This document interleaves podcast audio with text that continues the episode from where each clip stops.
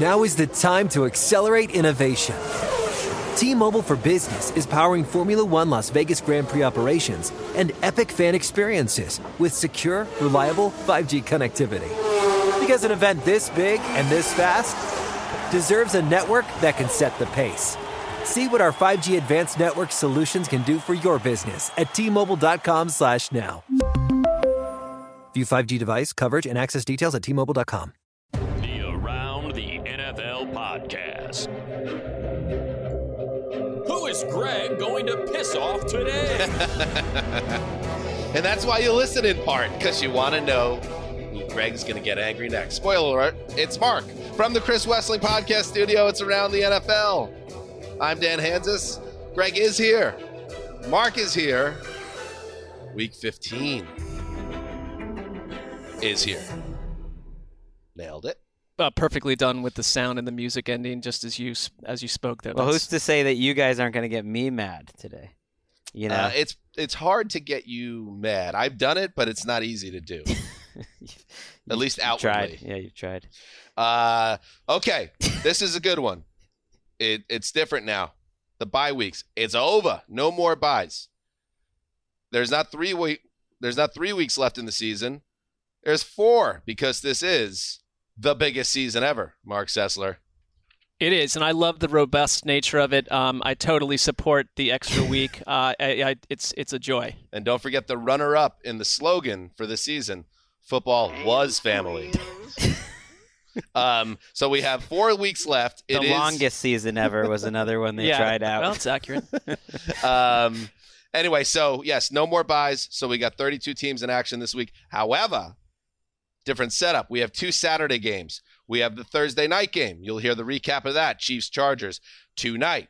We have a Monday night game that involves the Vikings. So everybody rejo- rejoice because it's going to be a wild game that goes down to the finish.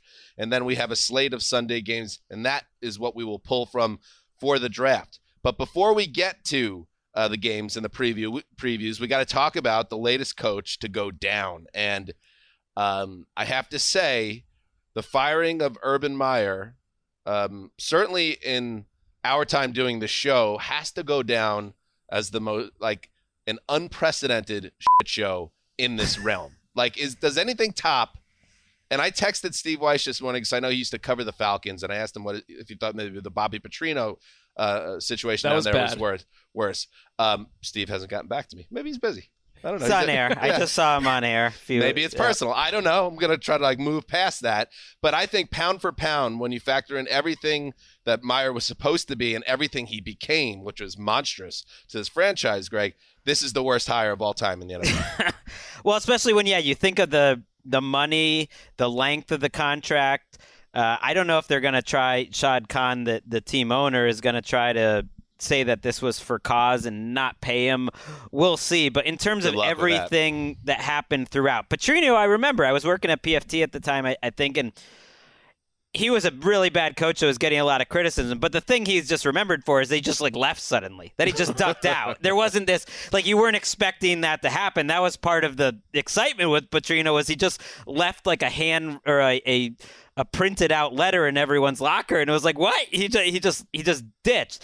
Urban Meyer. It started with you know the racist offensive line coach that that he hired Bit of a red flag right off the bat. that was that was bad. Um, and it continued with all these different stories. And the crazy part was, it really does feel like Josh Lambo, the former kicker, who uh, told the story to to the Athletic that Urban Meyer literally kicked him um, during training camp, and when when you know Lambo responded saying "Don't touch me" using some colorful words, yeah, Urban said, "I'll I'll kick whoever I want." Again, I'm taking out the colorful words. Well, he, you know, said, I, he said, I'm the ball coach. I'll Yeah. kick whoever the blank I want. It's like, dude, what? And by the way, ay, ay. he denied all that or whatever, uh, but he definitely did that stuff. And here's the other thing. There is a connection here. The Kicker Club is not just this party zone. Okay. The Kicker Club has a little pop. It has a little juice outside the velvet rope. And once we heard that someone harmed or disrespected one of our own, ooh. we sent some heavy hitters to end Urban should. Meyer's career. And that's, that's, what how happened. that that's how that club works.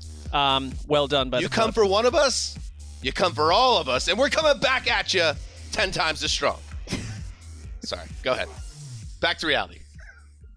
I uh yeah, I think with Urban Meyer too, like it seemed like no one wish casted him to be what he might be more than Shad Khan. I mean, who just like called him essentially his dream hire and had clearly been fascinated with him for so long. I think there were plenty of people inside and outside the NFL that thought it was a, a really um, high risk, high reward uh, hire from the start. And it turned into, I just think it, it, it is, it's a contrast in like why a lot of these college coaches um, don't work in the NFL too, and how it just doesn't, it doesn't pan out because Urban Meyer, wherever he went, was like the sun. Every he was, he had all power, but that's not how the, the league works. Essentially, where you've got to work with uh, an owner. You've got to, you know, probably do all sorts of stuff you didn't have to do as a college coach. You can't lean on your recruit, recruiting class year after year, and you find out that it's a lot harder to win with a trash bag roster. And I don't think Urban Meyer ever really seemed um, mentally or psychologically up to the task of a rebuild. It was like we're uh, his even his words. It's like we're here to win right now. And I know some of that's coach speak, but I think he literally got about six or seven weeks into it. And I, I had no more enjoyable thing on Sundays than looking at his face each week. I think he was someone that was so unhappy and out oh, of place. The, that handshake, and it was the final handshake oh. of his NFL career with Mike Vrabel, a former assistant, after he was shut out. Uh, and again, the last game of his NFL career, because he will never sn- he will never sniff professional football in uh, at this level again. Said it all. He had, you know, just that he was in his own world, a world of his own creation, and nobody wanted to help him, and nobody uh, will. And he was tuned out. Like when they would ask him about you know James Robinson coming on and off the field, but also you know his safety. Like he he was not too plugged in, and he thought it was just this top down you know style of management could work. That this staff, which he had trouble putting together. He was not picking like the the top of the litter here. He, you know, Joe Cullen's his defensive coordinator uh, back in the day. You know, was with the Lions and everything during 0 and 16. It's like they didn't respect him. No one respected him. He and I guess it's just like he. It was just this force of personality. And if you're Shad Khan. Like people are getting on Urban Meyer of like you're calling all your coaches losers. Who hired him? Like you hired him, Urban Meyer. Well, sh- who hired Urban Meyer? It was it was this ownership which for the last uh, 11 seasons, 10 of which Shad Khan's been involved, they've won more than six games one time. Can they've, I mean, can we set the line that he said when he sat at the dais after draft day, after Trevor Lawrence came in the building, Travis Etienne was on the stage, Urban Meyer was on the stage, and Shad Khan says, "This time I got it right." I mean, Ooh. he would he did not see this coming. Not at all. And it is if you're a Jaguars fan right now, A, you're relieved that Urban Meyer is out of the building because this guy was a nightmare from day one, obviously. But at the same time, there are a lot of concerns. A, do you have ownership that has the right instincts to run an organization properly? Uh, B, the damage done to Trevor Lawrence in his rookie year, is that something that could be undone? Where is he from a mental standpoint, let alone forget about the physical side and learning the sport? Like, the, does he still love the game after this year? It's been that type of bad season. Hmm. A lot of big concerns. And and yet, like when you look back to the way Urban Meyer spoke so forcefully, and we had him. I don't know if you guys remember. We had him on as a guest uh, during the off season. Like you could see, like how Shad Khan uh, could fall for this sort of confidence. I got this. I'm not Chip Kelly. I'm not Nick Saban jumping to the NCAA at the first sign of trouble. Who do these people think they're dealing with? So what if I hired a racist strength coach? What am I, Zip Recruiter? See, and it's just like when when you're that powerful a figure, um, you just you convince people. What a get by us! I forgot about that. Yeah, that was a you know it was a spicy get. Uh, Gregg, I, I, will say that you um, he's been on your radar, Urban Meyer, from the minute he entered the league. and now he exits the league. So and by the way, Darrell Bevell takes over as the interim coach. We'll get to their matchup a little bit later, but obviously it's really not about the rest of the season for the Jaguars. It's what they do next, and they have a lot to do to get things right. All right, let's get to week 15. Let's start before we get to our draft with uh, the Saturday games and the primetime games on Sunday and Monday. So we'll start with Raiders at Browns. And uh, okay, so the Raiders have been pretty brutal since their bye week. They had that win over one win over the Cowboys on Thanksgiving. That's increasingly feeling like an outlier. uh, look at the bigger picture of where they're at, and it feels like the same thing that's happening. The last couple years is happening again. They are dead in the water. I feel that they are. I don't think they have a pulse. That's why I locked up the Browns, and I will stick with that lock as soon as the as, as long as we get some semblance of the Cleveland Browns on the field Saturday, and that's where it gets interesting, Marc, and interesting in a bad way. Is that COVID 19 has wiped out seemingly half of the Browns roster and coaching staff once again. Yeah, I mean it's the cherry on top of a terrible um, COVID Omicron uh, laced week for the entire league. They've got it, it, you know it's 15 plus, um, 10 regular contributors or starters. It includes Baker Mayfield. It includes Wyatt Teller. It includes uh, Jedrick Wills. That's two key components of your offensive line. Um, you know Jarvis Landry's out. A flock of skill position players. Uh, you know, it's it's the kind of thing that I, you know, you if you were to back out of this lockdown, I mean, you'd have every reason in the world to, because it's anyone's guess. Your, their coach won't be on the field either. Um, what will happen on Sunday? I know Darren Waller is out for the Raiders. Um, that has been a big part of why they have looked so punchless. Uh, but they, in general, seem like a team that is just a lost ship at this point. They're, they're not very good in any way. Even like Derek Carr still gives them a chance in this game, but I think Cleveland can still win this. I just my head is spinning trying to catch up with how they can feel the team. I think that one thing that we underrate a little bit because we're in a fantasy football culture. It's like, oh, you've got to go figure out what to do if Jarvis Landry was your fourth wideout on your fantasy team. But like, there are probably you know thirty percent of their playbook options that are not options now because you're to have practice squad guys in there and backups. Like they've not been used this way. And so your ability to be creative is limited. That said, you're playing a Raiders team with a limited creativity of its own. Right. The Raiders' offensive line has gone from passable to just brutal the last few weeks. Because I keep watching Carr each week, like with this eye on really moving him down in the QB index and seeing how he's playing. Where's he at now? I think he's at eight or nine or something. Whoa. And okay. but he, I don't know what else he could have. First of all, you know, th- three of his teammates fumbled last week, and another one dropped a pass that turned in, into an interception, and that's just bad luck. But the offensive line has slowly gotten worse and worse. It's what we talked about in the offseason. And one part of the Browns team that actually is still healthy, we hope, uh, is the defensive line. Now, Jadeveon Clowney's you know, had a non-COVID illness and is out of practice. Myles Garrett's been like trying to stay as far away from the team as possible, and because you know he has asthma and he had his COVID last week, but he's is expected to play. The defensive line is supposed to be healthy, and that's the group I think that needs to step up. And Garrett kind of have that defensive player of the year. Um, moment continued from a week ago when he absolutely stepped up and, and had one and helped them get that victory. With all that said, the COVID stuff it worries me because it's bunched up. And Dan, that, that would be a gutsy lock. I think it's a pick 'em now. It was the Browns favored by five and a half at one point because the COVID issues are all clustered. It's Landry and Hooper. So there's two of your pass They're catchers. two leading, the only two pass catchers they had with more than 30 catches. It's two of your best three offensive linemen in Teller um, and the and Wills, and then it's four of your six top defensive backs, including two you know two safeties, a couple corners, and so. That's a lot, and It's a lot. and like they should be given. And I, I don't think Baker being gone hurts at all. Case Keenum might be an upgrade, and I don't think he's a downgrade for a one week situation. But the the rest of it, that's a lot. It's a lot to ask. I think they could do it, but it's still a lot to ask. Now, here's something, and Marc and I were talking about it before we came in here. Now, at a certain point, yes, if you lose enough guys, you, you can't even be the same team you were. But this Browns team does have a way of responding well to adversity.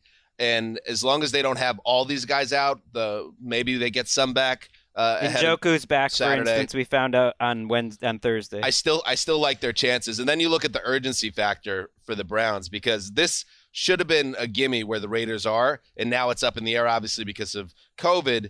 Uh, but this is the last time the Browns have what would uh, be a very winnable game. They they're at Green Bay next week, at Pittsburgh, which you know is always going to be a fight, and then home against Cincinnati. So all those games are coin flips at best. Green Bay they'll be a heavy underdog.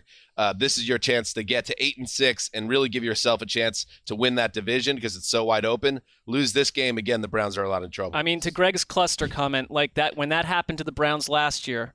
Yes, you have the Steelers game that they won with no Kevin Stefanski and players out, but they lost to the Jets because they were down to like one wide receiver. I just it limits what you can do. And the Raiders, I mean, I know we're down on them, They're still a good football team. They have a good pass rush of their own against the wounded Hmm. You going to Browns Chris Rose's line. house for this? I heard, you know, I heard some talk in the film Whoa. room. Maybe There is some we'll be hanging possibility of that. There's some possibility of that. Whoa! Can Ricky? Can you send Hey, we're tight. like a camera crew for the Sessler Chris Rose experience? We got to see get to see like how big is Chris Rose's house. He's had a really good career. Like I, Well, love, I- you know, love seeing that kind of stuff. I would just say this: that if I were invited over to someone's house, I'm, Yeah. I'm going to only release positive reports. I'm not going to return to the show, you know, as some sort Right. of double agent. You but know. then we could have a private conversation. I'm just saying. I would like to know what Chris Rose's house looks like. That's I I would imagine that it's a wonderful place. Um, all right, so there's that, and I will stick with the lock for now. I'm locking up the Browns, but I reserve the right come Saturday, about you know noontime Pacific. I'm gonna get a lay of the land here, and I, I'll move off if I have to. But I do like the Browns a lot in that game. The other Saturday game, it's a primetime game. It's a gorgeous one. The New England Patriots, nine and four, coming off their bye, travel to Lucas Oil Field Stadium. Stadium. Bad job by me. I've been in that building a hundred times uh, to uh, play the Colts at seven and six. Love it, love it, love it, Gregg, because uh, you have the Patriots who are in first place in the AFC East. They are within striking dis- distance of the. Or are they currently the number one seed still? They are, yes. They are. They're the number one seed in the AFC. So it's and look like it. it's all in front of them. Ooh, they Marc just got to keep winning. all right, Marc, we got it. You like their performance in the weather. How about this game, though? Because I'll tell you what, maybe it's maybe in the uh, Patriots hater. I like the Colts Saturday night. Yeah, what do you there's guys think? no way. There's Oh, wait a second. There's literally no way the Patriots pull this off. Jonathan Taylor, like gonna? he's he is going to be running all over them, Will she? and I just there's not one part of me she? that believes that the Patriots could pull this one out. Would so she? I'm locking up the Colts. Ah. Wow. Well, we have a lock off. Oh, oh! I don't care about your little Yes! magic spinning where you try to get into. You're not getting into the head of the New England Patriots or the Colts. Been on an unreal backwards jinx streak. We're going to start you out have. crediting you with wins for listeners these. are are tweeting every day to like the main around the NFL handle, and I'm like, guys, we we're not going to see that. Is You it know? five in a row mm. or something? It's like more than that. Well, So- yeah, well, the Patriots have won six in a row. I don't know if you've been along the whole ride. I think but I most have. of it. Most of I it. think it would be funny also just to get Gregg mad about it if we kind of reversed it and said all these locks. Obviously, she's locking uh, the other team and give her Mm. credits for wins, and then see where she's at in the standings. she is. She's doing it with that intent, so I do think she should get credit. It's something. It's a conversation. It's a conversation. I and am this, a this week, you know, some of those they they were heavy favorites, but most of them it was close. This week they're actually an underdog. The Patriots. It started as a, a slight favorite for the How Patriots. and- mad does that make you, Marc? Oh, you know what? I think it's. I think it. No, it. Uh, wi- finish what you're saying, Gregg, because I have a thought on that. It annoys me a bit. anger. What? No, I want to know. Well, because you know what I think it says that there is a, a resistance to accept what is happening. there is a resistance, and, and I'm and I know it's like I've talked. To, I think Dan has it to some degree, but like Dan's more level-headed than a lot of people out there that just don't want to accept that New England is the best team in the conference. That anything that you look at, I think these are sort of mirror teams to some degree. I know we say that a lot, and it's not. They're not perfectly the same, but they both want to run the ball. They both have good run-stopping defenses. The Colts at this point, Ryan Kelly said, "We put ourselves on the map as a run team. Teams are going to load the box." Only three teams in the league load the box more than the Patriots. I mean, I just think this is going to be like a, I hate this term, like an Oh, old yeah. meat and potatoes type thing. And Jonathan Taylor has not been quite as good against stacked boxes. Anything that the Colts can do that looks a little bit Mm. like New England, New England can do better. I do. I I think Belichick is definitely that's going to be a, an angle for him. It's like, how do you beat the Colts? Put the game in Carson Wentz's hands in a big spot in prime time with the whole season seemingly on the line, and see if he cracks. I don't think that's a bad strategy. No, I think That's we learned so much about Wentz the next two weeks against the Pats and the Cardinals because one of the Colts linebackers said this week, we want to make them one dimensional. And and like it almost sounds like a shot at Mac Jones, but I I think the Patriots are approaching the game in the same way, and I trust Mac Jones more than Carson Wentz ultimately to not make the big mistake. These teams are similar. I mean, it's it's not just the running; it's the turnover margin. They're both incredibly careful with the ball and opportunistic. The the Colts are first in the NFL, and the Patriots are third, and that's after the Patriots through four or five weeks were terrible. This is usually a kind of a Belichick hallmark. So who can force like the big mistake? The difference uh, to me is if the if you make the Patriots throw, like they'll throw. That's why I was annoyed by all the like, oh, they don't trust Mac Jones in that game. It's like they threw the ball 32 times the week before against Tennessee because Tennessee had the same idea. We're gonna do everything we can to stop the run, and they they did a pretty good job. Mac Jones is happy to dink and dunk, and he's happy to take chances down the field. I think he is less likely to get confused by coverage uh, than than Carson Wentz in this game, and the red zone defense is a huge difference too. The Patriots are first or second in the NFL, and the Colts are terrible. On paper, they are like doing what they want defensively. They slow teams down, but they don't finish the at, at the end of the drive. They often don't finish. I think that's the difference. I, have do one like weird Patriots. little stat for you, and I like historical stats on this show. We just toss them out the window. I get it, but it's Belichick based, and he's been Belichick the whole time. He's the same human being. I like historical stats. All right. Well, it's his 21st regular season game where, as the Patriots coach, where he's facing a thousand plus yard rusher. We're clearly at that point in the season. It's later in the year. It's bad weather. You know that that team is probably based heavily, especially back in the early 2000s, around that rusher. He is 18 and two in those games. Yeah, uh, it's it's it's a good stat. I, I don't think the line moving. It, first of all, it was small. It was like it was like one, you know, one for the Patriots to two for the Colts, which is you know pretty small move ultimately. I think it's just a credit to what the Colts have done, and they're at home that they have legitimately since starting zero and three are seven and three with all three of those losses to quality teams in games that they that they lost leads, and their offense is explosive. And so I think you look at these two teams, and they're both top ten NFL teams to me. And I wouldn't have said this a month ago, but I think they're a better matchup than the Bills are for New England. Right. I think they can I think match they're a better type strength. of team to, to deal with New England. And by the way, Gregg, um, the Colts, despite being seven and six and not in first place in their division, are along with the Patriots in the top ten of the power rankings. I'm with you guys, and that's why I think because I have had reservations about the Pats, but if they do Where are go, the Pats? 17, 18? I have the Pats at five. Actually. Okay. No, I'm But if the course. Pats, if the Pats beat the Colts on the road in this spot, not only will I get on the same page as you, I will apologize to you. Well, I'm not seeking so you that. not only will you celebrate, you will celebrate a lock win in a big spot. Uh, I will also personally apologize to you on Sunday show. How about that? Well, I'd savor that, just for the Huge game. just for what it's it a bigger game for the Colts. It's a big game for both, but it's a bigger game for the Colts. They, as good as they are, they risk missing the playoffs here with the Cardinals coming up next And week. this too. this is Dan centric. You know what I think? Because they asked Belichick about Hard Knocks, and you Mm-hmm. know, of course, he doesn't want to be on it. But you know, he wants to author like a really ugly episode for the Colts. All right. Sunday night football. Saints at Buccaneers. Raymond James Stadium. The Saints coming off a win over the Jets. Not overly impressive, uh, but they did get the job done. I believe it was 30 to 9, something along those lines. Uh, and now uh, a much bigger test here against the Bucks. Uh, coming off that big overtime win against San Francisco. This is a another not San Francisco. Who did they beat last week? Tampa Bay. The Bills. The Bills, the Bills, of course. Um, this is a big test for uh, New Orleans. Do you think, uh, Marc, that the Bucks have or the Saints have any chance to kind of hang in this battle, considering their quarterback situation? Not really. Not in the way that we've seen, where they've you know they've beaten Brady three consecutive regular season games when they were healthy.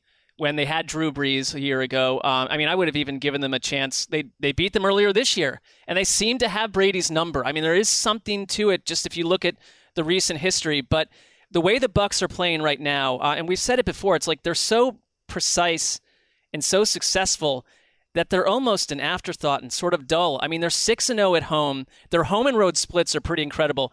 They've scored 30 plus in each of those 6 and 0 home games. The only other team that's ever done that is the 2007 Patriots. Hmm. I just look at like the way that certain players are heating up. Leonard Fournette is ninth in the league in scrimmage yards. He looks like a player that we've not seen in Leonard Fournette's body in a long, long time. Chris Godwin has 25 catches in the last two games. Gronkowski only played five snaps in that week that they lost to the Saints. We're getting a different Gronkowski right now. I know the defense is a little banged up and up and down, but I mean the Saints are a mash unit, so I don't. I think the floor has fallen out.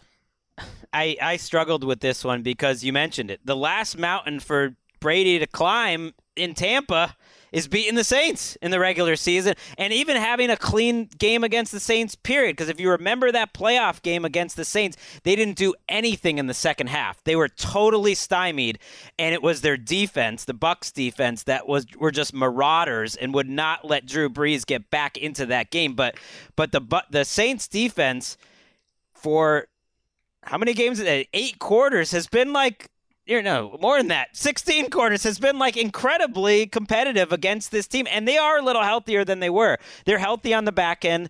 Um, defensively, you had Marcus Davenport back last week. You hope you have Cam Jordan back from COVID. So it's definitely uh, wish wishful think, thinking potentially, but I, I think they will make this a fun Sunday night game. And there is something about this Saints team I haven't totally given up on that they're just – they're more than the sum of their parts. Kamara being back is so huge. I think Taysom Hill actually does give them something uh, at quarterback that you definitely weren't getting with Siemian. And if you look at the Bucks' run defense, which Arians had that thing, is like nobody runs on us people have the last month. So that's just the facts of Atlanta it. did. Right. The, the, facts are like it, their numbers, everything about their rush defense hasn't been great. That's who the Saints are. I would love it if they're tack, you know, if Ramczyk was back for this game. I don't think he will. So they're, they're they're not healthy on offense. I know Deonte Harris got suspended. We never mentioned that. He's like their one explosive player. It's like it's ridiculous. But I think their defense can make this fun. You got to keep up.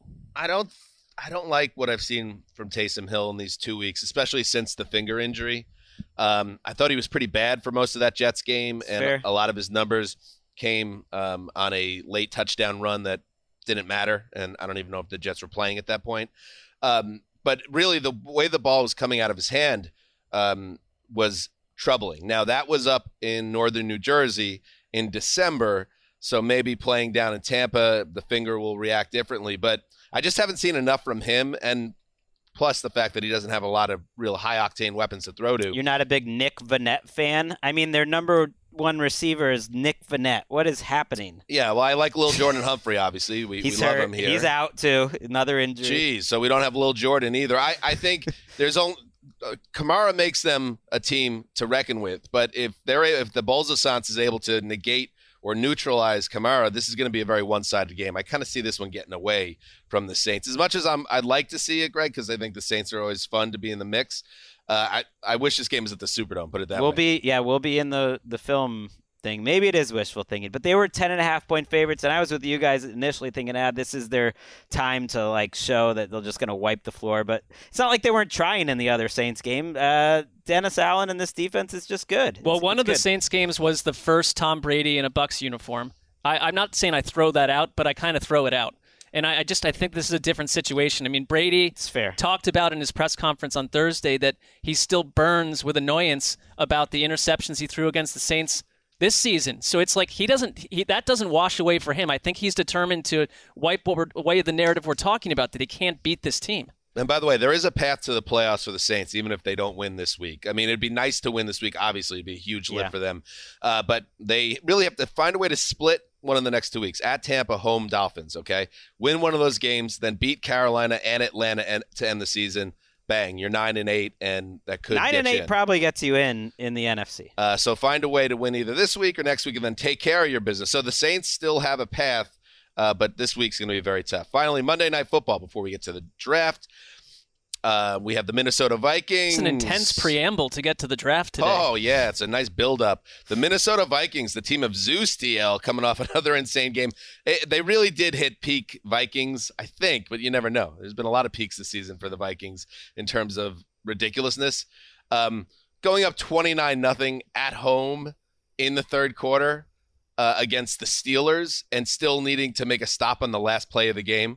I mean, that's pretty impressive. Even by their standards, that was pretty awesome. like they almost lost that game straight up. Um, but they didn't. They won. They stopped the two game slide, uh, and now they get the Bears, who are four and nine, who have one win since October 10th. Um, Gregg, Yes. uh, this makes sense as a game that Minnesota is going to take care of business, but they're not really a take care of business team. They're not, um, especially on the you know this game's on the road. It's in the division, familiar opponents. The the Bears will be without a lot of their coaches, their coordinators. All got put on the COVID list. Matt Nagy's still there though. So I don't know.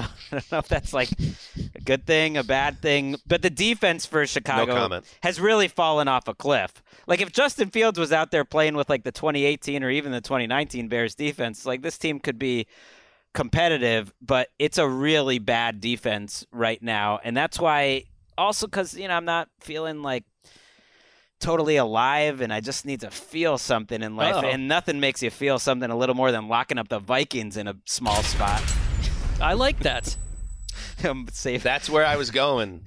If I ha- if I move off the Browns, I will be going Vikings. Okay, you, you come join me. And part of me Have thinks fun. that maybe I should just do it, get out of that COVID. Do you want your Do you want your football weekend, and it's a long one, Yeah. to begin with a lock with a, lo- a lock that goes south? Now, I mean, and or I'm even or saying this as a, as a in an island because- game, or, and you're dying watching. Like, why did I? Because it's not going to be. Here's the thing with locking up the Vikings. Like, you just are accepting that with You're- four minutes to go, you're nervous. You're. It's not going to be easy. You're just. Exactly. And you know what? I've been riding this all season long with them. Why don't we just turn up the stakes a little bit? I Oh, am wow. going to move my lock over to Minnesota. It just feels right. I like the matchup for them. I think they're a far superior team to the Bears. I think Dalvin Cook going from carded off the field to 200 yards rushing again speaks to what a special player he is. Adam Thielen may be back, and that's a big thing for them because he, uh, I think Kirk Cousins struggles against Pittsburgh, and he was not good at all against the Steelers. A lot of that connected to Adam Thielen being missing. I think it, it really makes him more uncomfortable as a quarterback. And as much as I, I don't know, I don't want to say like Cousins, but as much as I think Cousins gets a bad rap sometimes uh, when you look at what he's able to do, he is kind of a guy that needs things to be in order around him to do his bidding. And uh, take Thielen, his dude, his safety blanket out, and that's been an issue, I think. I it just this the Vikings to your point are such a conundrum to analyze because the, we did the third the TNF recap and I had all these ideas when at halftime they had played such a complete game against Pittsburgh and out yardaged them 300 to 49. Uh, they held Pittsburgh to 20 passing yards, but then the second half was such a collapse. And you look at a team that since week night and week nine in Minnesota is bottom five in points per game allowed, yards per play, total yards, and opposer passing rating. It's like, the defense that I'm picking that I'm really locking them up for. Is that I kind of have faith. They are healthier on defense now than they were. They're generally healthy, and Zimmer cooking up like a rookie quarterback. yet it That's doesn't sort matter. of yeah, and but yet it's, it's, but gonna Pittsburgh end up looked. That, it was Pittsburgh's best half of football on offense in the second half there, which is not uh, a small feat. Here's my fear, and cut to Monday night, and I'll get tweets about it. Like, oh, you were right, Dan. It'll, this will be one of those games where you're waiting for their offense to wake up, and it's like, oh, they had two first downs in the first quarter, and then all of a sudden, wait, wait a second, why are they up seven six at halftime? Wake up, wake up, wake up, and then they have some type of horrible, hideous. Fields has a 60-yard ru- touching rushing touchdown. Exactly. Like I do I we take this on and Gregg is still in the distance in the race, but as someone who's tied with Well, Marc I'm atop done. the standings, I'm, I'm done. There is I no race for understand this me. is I'm inviting a level of anxiety in my life that maybe doesn't need to be there. Holiday season, I got the in-laws coming in for a week. Lots on- going on Monday. already for Like, you. We're just gonna we're gonna fire it up and see if the old ticker can take it. All right, let's take a break and then hit the draft. This is Tracy V. Wilson from Stuff You Missed in History class. The national sales event is on at your Toyota dealer, making now the perfect time to get a great deal on a dependable new car. Like a legendary Camry built for performance and available with all wheel drive, you can count on your new Camry to get anywhere you need to go. And with available features like heated seats and a multimedia touchscreen, you can stay connected in comfort and style. Or check out an affordable and reliable Corolla with a trim for every lifestyle. From the hip and agile sedan to the sporty hatchback, there's a dependable Corolla built just for you. Plus, both Camrys and Corollas are available in hybrid models, so no matter your style, you can drive efficiently and affordably. So visit your local Toyota dealer and check out amazing national sales event deals on Camrys, Corollas, and more when you visit buyatoyota.com. Toyota, let's go places.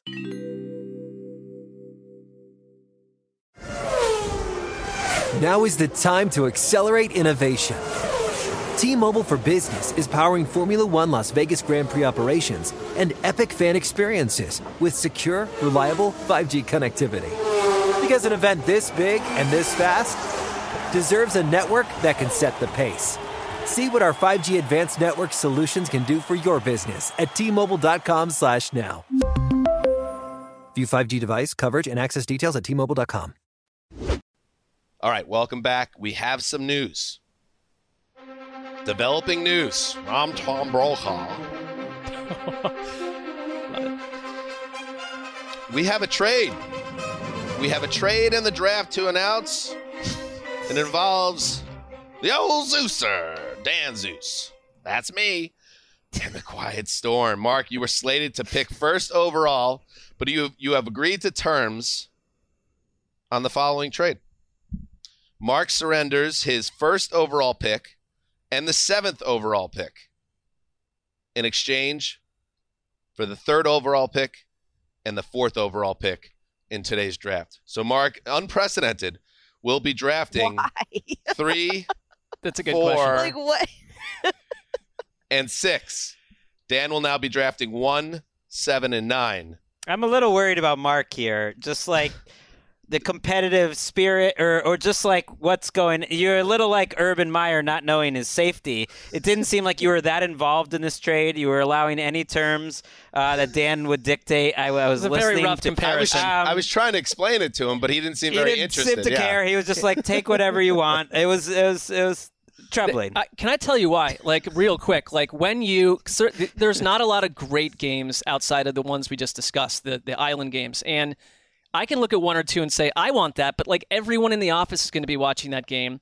So it's like it's not a singular experience. I enjoy the community aspect of it too, but it's more just like Dan. Dan was like, oh, "Wow, I want to like, I have an eye, my eye on something." It's like, take it. I don't want my eye okay, on you're any being a of these nice games. friend. Being a good You're a nice friend. You're being a class you're act. right. You're right, though, that in terms of how the tr- the draft or the trade works, I have no idea where I'm picking and don't remember any of it. It so. sets it's it sets you up well um, in terms of no one's ever had three picks in the first six overall. So if you have a game plan here, it's really going to come through. I think it's what Sashi Brown would do. uh, that was the developing news out of the Chris Wesseling podcast studio. It was like it was like Belichick when he traded the second round pick for Sanu. Eh, whatever. Just take whatever you want. Just take we'll whatever see, you Gregg. want. How happy I am on Sunday is determines how well the trade was. okay. Okay. We will see. All right, so with the first overall pick in the week 15 around the NFL podcast draft, I will uh, take the Pittsburgh Steelers at home against the Tennessee Titans. Um, listen, the Steelers are interesting. We were just talking about the Vikings. Well, I don't know if the Steelers are interesting, but as I said it on the Thursday pod, they're kind of like a zombie that doesn't know it's dead. It's staggering around. No one's no one's pulled off the kill shot yet. You know, everyone knows classic zombie. Got to do a shot to the head, or it's going to keep coming. Right. Follow the rules, please. Yeah. No one's put the shot in the head yet, and the Titans could they be that team? Titans fans all fired up. We're nine and four. We swept the Colts. Why are the Colts eight in the power rankings and we're twelve? Because you haven't been a good team for weeks. Because you won for the first time in a month uh, last week against the Jaguars, and that's not your fault. You're playing your schedule, but I don't have to be impressed with nine and four when you see how limited this team continues to be on the offensive side of the ball. Now, is that selling them short in terms of what they bring uh, as a whole? Yes, but this is also an offensive league right now. And the fact that they struggle to score points week after week after, after week matters to me. I know it was a positive um, Sunday because you got the positive Derrick Henry news, you got Julio Jones back, you got the win. Um, but at the same time, do I think they're going to win in Pittsburgh with Pittsburgh in a desperate situation? I don't. You don't. You I do think not. the Steelers will win? I think the Steelers win this game. It's a tough one 'cause it's a real test of like the Mike Vrabel magic, kind of what he does well. They've been greater than the sum of their parts.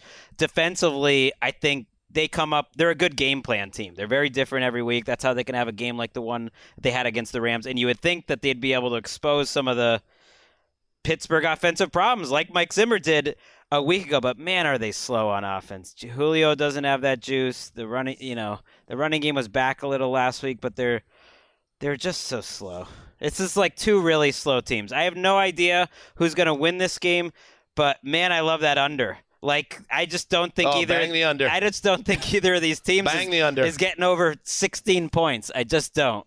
I think if it happens, it's it would have to look a little bit like last week, where you get a lot of contributions from the defense. I mean, they, that game was twenty to nothing. It felt like sixty to nothing, and they got just enough from their offense. Guys like D'Onta Foreman, and I mean, it's it's it's a preseason roster trying to cobble by, and Julio Jones is not saving them from Hey, what I saw. So Gravedigger, um, obviously Gravedigger, Titans Film Room. Tech, check out his podcast. This guy knows his stuff with Tennessee. Certainly knows more about the team than I do. So tell me what I'm missing when I kind of disregard your team on some level. Well, I, I don't know what- what you're necessarily missing. I'd like to just say to all Titans fans on Twitter, there's no need to come after Dan for his Oh, they could bring it. for They don't scare me. power rankings. What about the, the BTS fan base? Somebody- they, they also have been coming to Dan. Dan's a little worried about that. That that's Yeah. a little I don't know different. if I have- a- that's actually an army. I don't know Yeah. if I have any sway over over what they I do, think but very in a nice way because Gravedigger's a really nice guy. Um, replied to something Titans related on uh, Twitter that I, I posted yesterday, and then some other Titans fan rolled in right behind Gravedigger and was just like, "Fuck you, Dan." it's like, oh, all right, nice knowing you. Anyway, Gravedigger, but do you like like the Julio Jones coming back? That's fine, but you kind of need AJ Brown. What else does this team need? Do you think to get back to where a team that really can go up against anybody in the AFC? Yeah, I think getting Derrick Henry and AJ Brown back will Is it that obviously be huge. I don't know if it's necessarily that simple because I I'm still concerned watching the Titans about the pass protection. It feels like Their O line has stunk all year. Yeah, and the- Tannehill is taking, and this happened last year, but it would be when he'd connect on like a 45 yard bomb. He's just getting harassed He's a back he's there. a tough dude. Yeah, he is. He Tannehill is does tough. not get Well, enough that's why they love him. They love him yeah. in that locker room because of that. But the the offensive line, the disparity between run blocking and pass blocking is really just Hmm. astounding to me because they run block very well, but then they can't pass protect. It's like one person loses a one-on-one matchup, or they leave a tight end with the opponent's best pass rusher for some reason, and he gets beat one-on-one. And like Julio Jones was wide open down the field on, I think it was a like a post corner kind of fake out route, and Tannehill could have hit him, but he was immediately under pressure and sacked on the play, and so that explosive's gone. So the offense is not producing explosive plays at all. But that matches up well with the Steelers' defense because they, they have struggled against the run uh, for a while. Right. We saw the Vikings light them up, and I there is something about this Titans team, and I, I think it it's some sort of similar DNA. That Vrabel's a good coach. You can't exactly see exactly why, but they are greater. Uh, than their some of their parts, and they've been motivated all year ever since uh, Urban Meyer, you know, came onto our show uh, early in the season and just totally dismissed the Titans before the year. The Titans are three offensive players and Mike Vrabel's haircut. I mean, Well, see, that's you know he did not do his homework. I guess that's why Vrabel didn't shake his hand after the game. on That Friday. makes sense. How unlikable. We should. I mean, Urban Meyer, totally unlikable dude. Uh, one Yeah. last thing before we uh, move on or have any other Steelers conversation. Got any plans this weekend, Justin? Let's go. I'm moving tomorrow. Ice tomorrow. skating in the park. I'm moving apartments tomorrow, so that's a huge plan. And Getting any help on that move? um, Or y- to, to whose apartment? Are you christening the new place? I I probably will have have a friend over tomorrow. Yes, but here's can I say something about this? I've been thinking a lot about this. Okay. I feel like she would not like it if I continued to talk about this on yeah, the show. I think that's accurate. Stunner. And I Shut think up, just like being a being I want to be a good person and I want to like feel good about myself and I apologize to the Reddit audience who's very invested in this story.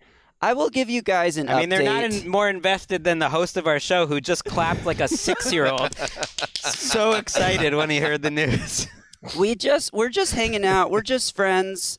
And if that changes, I will update you. You know what? I, you know what? I respect you as a man. I'm disappointed as a podcast host uh, because I wanted to have every step of this relationship documented, and now I have regrets. Did I come on too strong in terms of getting information out of Justin? You have the regrets. yeah. I mean, I think there's more. Wait, I do hope you provide a, an update in time if you are allowed, because it still feels very mysterious to me um, and alluring. I will I will provide Marc an update. needs this too. You As know? soon Yeah, as you an can do update it off, happens. off air, and I'll tell you guys more details off air. How about that? All right, good. I also did tell you, by the way, on our TNF recap that the Steelers were impregnated by the ba- with a baby of Satan. So good luck to you and s- enjoying seeing how that goes for them. okay. Don't you recall that? I I do vaguely recall, but I do want to just say now that it's officially hit his music, by the way. Um, he said we can't talk anymore about it, at least until he brings it up again. But you did catch that little little nug. She's coming over this weekend. Well, he said a friend, but And do you see the way I set it up? Is anybody, you know, are you christening the apartment? Mm-hmm. Well, she is coming over. Just leave it at that. Yeah, I mean, I feel like we're talking about it again, but No, no, but that was his information. So I was just We're going out with a bang, you know. so they. All right, let's. Um. Oh, Steelers, we got that. Let's move on. We got to keep moving. Yeah. There's too many games. All right. Uh, up next in the draft. Now, again, this is a little funky now because that huge trade that went down. Uh, Gregg, you remain locked into that second Very- overall spot. Very strange. Um, you you did take the game I was going to take. You, you took the Romo game, so I will give you uh, kudos to that. I'm going to take the Rams Seahawks in the Oh, late yeah.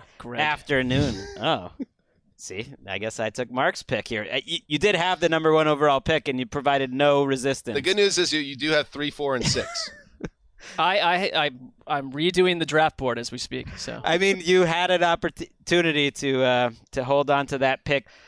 It's a huge game because it, it knocks the Seahawks out, in my mind, and re- in reality, if they lose this game, it's a lot for the Rams to overcome in terms of their COVID um, situation. We don't know if players like Jalen Ramsey will be back that missed Monday night's game, but we do know a lot more Rams players went on the COVID list throughout the week.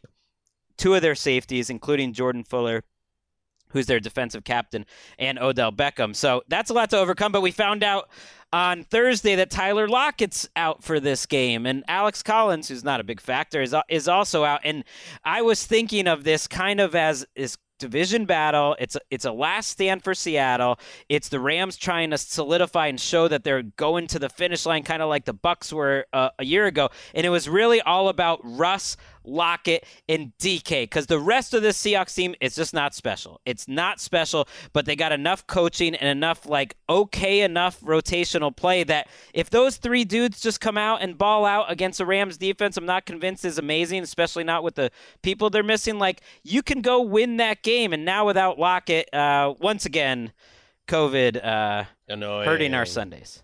It really is, And much it- more. It, it's like we just found that out before. I knew before. you were going to cover yourself there. I'm just saying, He's like I cannot be flippant it- about COVID. No, it's not that. I- I also am confused too because I thought they were only testing um, vaccinated guys on Monday, so that's why there's this like deluge of you know positive results Monday and Mhm. Tuesday. But like who we know Lockett is who knows? I guess I don't know that. Anyway, I'm, tr- I'm trying to think of a team that um, has come off a win this year that did more for their image. And I don't. I'm not saying that it, that it's hollow. It's totally tangible and real. But the but people. I mean, listening just to other people talking radio in general, like the in L, here in LA, like the the vibe around the Rams is suddenly so incredibly positive that um, this COVID thing really is the only thing that could that could downgrade it to some degree. I mean, what they did to the Cardinals, we talked about it, but if you're going to get games like that down the stretch where Matthew Stafford is as comfortable as, he, as he's been in a Rams outfit, and you've got your stars playing the way they played against an excellent team in Arizona, they appear relatively unstoppable. And I never, I was going to lock this thing up for the Rams. I moved off it just because I, of the shaky COVID thing, but I, I can't think of too many more teams I have faith in handling their business down the stretch. I just have come. That's a pretty quick turn. it is a quick turn because I've come. Is this because Kara Henderson tweeted at you that she didn't like all the negative Uh-oh. things that were going well, on? Well, no, she's Rams? annoyed with me. Um, but but even Don't yeah, let that change your viewpoint. no, on it isn't because though. even even it um that came after I said something positive about Aaron Donald. Like she Kara said, his- Henderson, by the way, is the wife of the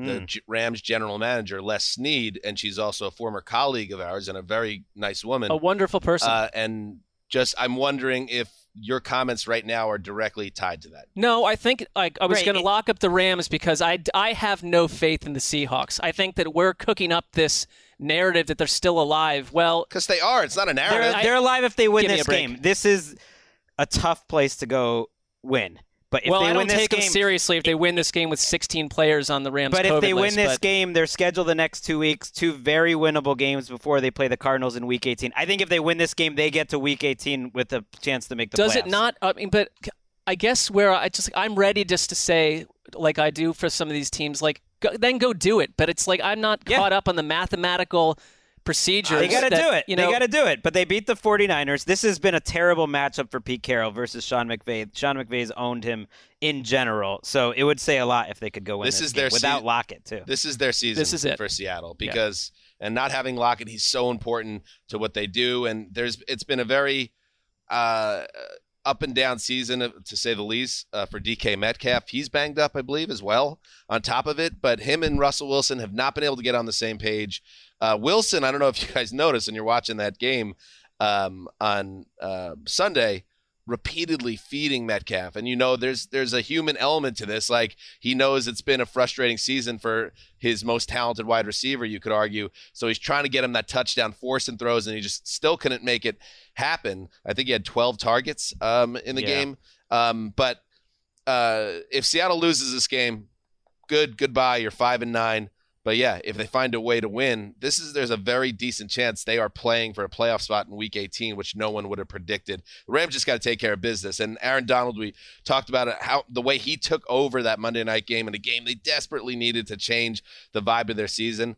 I got a feeling he could kind of just snowball right into just kicking the crap out of the Seattle offensive line and making life hell for Russell Wilson. Can't you see Wilson Yeah. running for his life and and getting taken down a couple times by But the Donald in Rams this have game? dominated the Russell Wilson Seahawks. Part, Yeah, largely because of Aaron Donald. Yeah, and, and even before Sean McVay was there, so there's something to that. All right. Up next in the draft, there he is with his first pick as a result of that block, blockbuster trade, Marc Sessler. Well, I love what I've gotten here. I'm going Atlanta at San Francisco in that late game slot. I know Gregg wrinkled his nose; he doesn't like that game, but you know what? I like the two games prior too, so I, I'm ga- I'm taking what I can. And, I buy it because you've been pushing the Atlanta Matters narrative and In you San love Francisco, your Niners. yeah. and San Francisco. Uh, The Atlanta Matters narrative, like this to me, I'm trying to find a way to better describe these two teams. The seven and six Niners are eighth in team DVOA. The six and seven Falcons, who keep hanging around, are dead last. And, and they- Negative 108 point difference. they just look like it a lot, and then sometimes they don't because it's like they're also a team that's five and two on the road and have are they, they were winless at home. Their running game has improved over the last couple of weeks. Three straight 100 plus games on the ground. We saw them, you know, affect that Tampa game, Tampa Bay game that way. Uh, they're getting a little bit. They're getting a few more plays on defense in terms of some pick sixes and stuff. So they're just a strange team. And Arthur Smith did have this warning for the rest of the league that Dean Pees Ooh, Artie's got a warning to A warning. tell the rest of football. Dean Pees hasn't even scratched the surface, he said, of what he's going to install here. I'm not sure when we're installing uh, said stuff. Maybe that's in the offseason, but I don't know how you slow down the Niners if you get the version of George Kittle, Brandon Aiyuk, and Deebo Samuel. I would like to see Breed- Samuel used a little bit more in the in the passing game. They've kind of gone away from that, but there's your three dudes, and if you get the mistake-free version of Jimmy, or at least keep it to a low, they can take care of business I, here I and stay trust alive. Dean Pees. Dean Pees is a great defensive coach. He is. He, I think they've been a really well coached team. I guess that's why we've enjoyed them. I think they've maximized what they can, getting to six and seven. Russell Gage is suddenly a really good, you know, fantasy players know this, but like a really good slot receiver. I don't think it's that fluky, but they've built an offense out of Matt Ryan, who is, I got to admit, even though I, I enjoy what he's doing every week and I, I appreciate like his moxie. He is getting close to that Chad Pennington, Peyton Manning line where the lack of arm strength is almost too much to overcome. They're 6 and 4 in their last 10 games. They they bounced back after that 0 and 3 start, but the 49ers have been rather consistent now for 5 weeks. It's it, it's a hard matchup to imagine that the offensive line, especially for San Francisco, just doesn't mow them over. And I, I'm with you, Marc, and I say this also as a Deebo Samuel fantasy owner. A little weird that they're he was like breaking every receiving mark. He was ahead of Jerry Rice pace uh, for the first like nine weeks of the year as a wide receiver, and it's almost like now he's been he had one catch last week. Yeah, and he's been, moved taken into out that. of that part of the game. And may I don't know. I guess it's a little surprising that he's not more of a hybrid, and now he's being used primarily as a running back. I think maybe health issues in the backfield uh, play a role in that for sure. But um, yeah, I just want to see what Kittle does. George Kittle, and he's banged up again, and that's just part of the thing with Kittle. As long as you can keep him healthy and upright, he's gonna change game plans because he became the first tight end ever to have back-to-back 150 yard games with a touchdown. Yeah. And that and the best play I think in those two games was that maybe not the best because man he had a lot of good ones, but that third and five play to keep the drive going in overtime. I think it was the play right before Aiyuk's touchdown, where Jimmy G hit it into a tiny window. Jimmy G, who had a sub, you know, a below average game even for Jimmy G until overtime, had one of the best drives of his career, doing things he doesn't normally do, hitting a throw outside the numbers to the outside, hitting that third and five to Kittle into the smallest window possible, and then they get the game winner with Aiyuk. That was an awesome moment, I think, for the 49ers. I think they keep rolling and are, are quite dangerous. I mean, Jimmy G also had a near pick in overtime that would have changed everything we're saying about Jimmy G. Wasn't yeah this week regulation? I think that right, That's- right end of regulation. yeah. yeah. That's sports. All right, let's take a break and then we'll be back. This is Holly Fry from Stuff You Missed in History class. The national sales event is on at your Toyota dealer, making now the perfect time to get a great deal on a dependable new SUV, like an adventure ready RAV4. Available with all wheel drive, your new RAV4 is built for performance on any terrain, from the road to the trails. And with plenty of passenger and cargo space, plus available tech like wireless charging, you and your entire crew can stay connected. Or check out a stylish and comfortable Highlander with three spacious rows of seating for up to eight passengers. And with available features like the panoramic moonroof, you can sit back, enjoy the wide open views with your whole family. Plus, both RAV4s and Highlanders are available in hybrid models, so no matter your style, you can drive efficiently and save on gas. So visit your local Toyota dealer and check out amazing national sales event deals on RAVs, Highlanders, and more when you visit buyatoyota.com. Toyota, let's go places.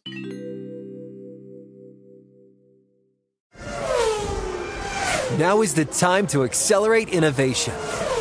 T-Mobile for Business is powering Formula One Las Vegas Grand Prix operations and epic fan experiences with secure, reliable 5G connectivity. Because an event this big and this fast deserves a network that can set the pace. See what our 5G advanced network solutions can do for your business at T-Mobile.com slash now. View 5G device coverage and access details at T-Mobile.com. All right, here we go. Marc slithers to you. I got another game I want. I'm beyond critique. I am going Cardinals at Spin, Lions. Spin, baby, spin. I don't need to spin anything. Hey, if That's you can just get the simply the, Lions in the first round, Oh, you got to do it. I am getting the Cardinals in the first round because you know what I want to see is like the other thing is like, oh, are the Cardinals able to? Are, can when the Oh, when you'll the, learn a the- lot about the Cardinals this week. Well, when the no, but when the lights are too bright, like you know, Kyler Murray and the Cardinals can't hang around. Well, you know what? Like they did not get blown out on Monday night. By the way, just an information factoid for you there, if that's what you think. Hey, just Uh, take the just take the L. You had them locked up and they didn't show up in a big spot. That's all. Nobody thinks they stink. You know. It just, I don't know. I locked them up on a big. I And their biggest two think. games, we each locked them up, and they lost both. They I don't know what people think. Yeah. T.J. Hockenson out. Like the Lions, you know, they've been they've. I- don't say this like in a. They've been cute in a way where I respect them. Like they've they hang around in these games. But uh, I, I'm one concern for Arizona. DeAndre Hopkins, we learned in between shows, is going to have knee surgery. He's going to miss it like at least the regular season, and we'll see. James Conner's a little banged up, but I, this team to me has bounced back as, as well as anyone off of the few losses they've had. And I just I think it's a week for Kyler Murray to say, "Put me back in that MVP race." I had one bad game, just like every other quarterback out there. I like the Cardinals, not as much as you, Marc. I like them, but I think the Hopkins thing is big. And I know he came back, he missed a bunch of weeks, and when he came back, he wasn't really the same guy. But now that we know that he's not even going to be there at all, I think it, mo- it moves everybody up in the pecking order. And I think, for instance, a guy like AJ Green or a guy like Rondale Moore, like these are all guys like in their spots, they were thriving. But if you ask them to be something they're not at this stage of their career, it could lead to more issues for the offense. So I was hyper impressed by James Conner. I can't believe how good that guy's been this year. So he's going to continue to be an important thing and helping Kyler Murray, but removing his number one wide receiver mm. from the mix, I think it's going to cost them games and cost them the number one It- it- seed. I do think that Zach Ertz, though, you know, and he was there mostly through I like Murray's Ertz. injury. That was another nice Steve Keim addition, who's quietly Well, done this an is awesome their job. last just like layup. They have the Colts, the at Dallas, and then the Seahawks. Just because it's a division game and everything. That that's difficult. I think they've got some big problems in terms of their interior offensive line in general. This is not the week for it. Shout out though to uh, Craig Reynolds last week. Coming, Yeah, buddy. Coming off the practice squad and running pretty well. It was like a depressing Monday transaction when I saw they had put him back on the tra- practice squad. I was like, he was your best player on Monday. That's not nice. Yeah, I Bring wonder- back Craig. DeAndre, DeAndre Swift, he's been a breakout guy for them. What do you get from playing him at this point? Let's stay in that Right, number Hawkins one pick. out- right. Yeah. I, I know we, should move, and we, we will quickly, but the the the Lions have $48 million of their salary cap on injured reserve and $65 million in dead cap money. They, they are like trotting out a team that is essentially free. Like, That- it's yeah. like insane. That's that's tough for it's victories. $100 million. All right, uh, Gregg, the draft moves to you, and guess what? Marc Sessler's on deck. This is historic. That's how this works. I think this, you know, history will smile on what's happened here. we will find out Sunday night. Okay. I will not be thrilled about these early games here. I still need my number one pick. Shook's in the mix. This is annoying. It's not Shook's fault. The Hey, way that you phrase that Big makes it Ben, what do you like think about where uh, Gregg is right now as he really struggles to pick? Well, I'm trying not to take Shook's games so that there's not too much uh, carryover. I'll take the Cowboys Giants just to watch uh, the Cowboys again. This NFC East round robin is uh, ugly. It's the division that is playing each other the most down the stretch. Hey, nobody gets on a play. Okay. Why did I take this game? Um, You can back out. if You can want. back We'll out. let you No, back it's out. fine, All right, it's right, fine. you're in 'Cause- now. Or I could trade you for it. Don't do it. I could just pick the same game as Shook would be fine uh, because someone's gonna have to anyways. Now I realize, but this guy's this this Giants team is dead on arrival, and that really like if you think about the way this season set up, for whatever reason, all the divisions are backloaded, but the NFC East is by far the most. All of their like the Eagles and Washington, basically all four of these teams is almost all in the division down the stretch, and that's perfect for Dallas because this Giants and Mhm. Washington teams are are hurting right now, and the Dallas defensive line can win games by themselves. I think their defense with Gregory and Gallimore and Lawrence all back to complement Parsons is just like next level. And the whole next month for the Cowboys is about finding what is right again about their offense because it's just not right. Listen, right the now. Giants are the perfect opponent. In the first half last week uh, here in Los Angeles, where the Giants got waxed by the Chargers, Justin Herbert and their offense rolled up 289 yards, 18 first downs, and 24 points in the first two quarters. Um, if the Cowboys don't do the same thing, you really have to maybe go up a level in terms of your panic level about what's going on with the quarterback and the offense. Zeke Elliott says he feels much better, and we'll see if that translates to him being an actual high end running back again. Uh, but I really do. It's gotten to the point now where it's like I feel confident the Cowboys will get the 10 wins and win that division. But for me to see them as a real Super Bowl contender again, the offense has to come to life. Yeah, because as much as the Dan Quinn defense um, has evolved into something kind of terrifying, which I think is an incredible development for Dallas, like it's the offense that we believe taking them deep into wherever they go. I mean, I don't love that like Tyron Smith is dealing with an ankle right He's now. out. He's out. Tony Pollard is banged up. I mean, so you're gonna have to just get through some of that stuff. But they've not been. If you look at Dak splits with and without Tyron Smith, um, they're alarming. So they've been like the funny. The thing is, like they've been fairly healthy. I, I know I don't know. He missed. He missed. Like he didn't have Amari Cowboys for a fans game. will right. Will point out Is like oh. CD? you missed two or three games here, two games here. I'm just saying compared to the average team out there, there's been so many injuries, so many good offensive teams like Arizona, for instance, have withstood bigger injuries or bigger swaths of the line gone, and they've looked better. Dak has definitely not been the same. I do wonder if like we oh we we overrate the first month of the season because it's a first impression. When really got you know smart guys like Steve Weiss pointed out to us like defenses are just catching up. Like the league is totally different in that first month. There's no preseason And really it's like anymore. we're still kind of stuck on this idea that it's that the that the Chiefs defense, for instance, feels flukier because they were so bad for that first month. But it's like no, this is the time that matters, and they've been great for two months when it matters. The reality is the Cowboys have been mediocre for two months offensively, and that the the names they're big names, but they just haven't been great for such a long time. Well, it's like three or four seasons packed into one, and this is a Right. different team than we were dealing with in September. All right, let us move on. We are back to Marc Sessler. Well, I also don't want to. I like Shook to have his own game so that he can come on and do his Shook thing. So I'm going to go with a game that, um, along with maybe 12 other Americans I'll be watching, it will be Houston at Jacksonville. 13 of us will be. Now this is I how would, you. I, that was what I was going to well, take. because I, just wanna there's not much the there's not much out there, and. I'm not doing the double late game. I like to have my days start to get less convoluted at that point. Thank Okay. you very much. Um, I I mean it is a fascinating game in the sense that for the first time all season, um, the Houston Texans, which have been a uh, a l- as low a Q rating operation as you can find, can sti- can look across the the field and say, "Look at us, we're functional." Um, because that's how you feel compared to the Jaguars, and I just want to see how the Jaguars players respond because I know Greg, you're big on this too. Like when you go from coach gets canned, and in this case, it's not like we were really fighting for this guy, um, but now uh, you know we're dropped off into abyss. It's like that locker room is probably on fire and thrilled with what's happened. And maybe you get a spicy version of the Jaguars because all I would say is their defense, especially, has been good in a couple games. They've shown things. I have nothing else to say about this game other than that, and I may say nothing about it on Sunday night, depending on what happens.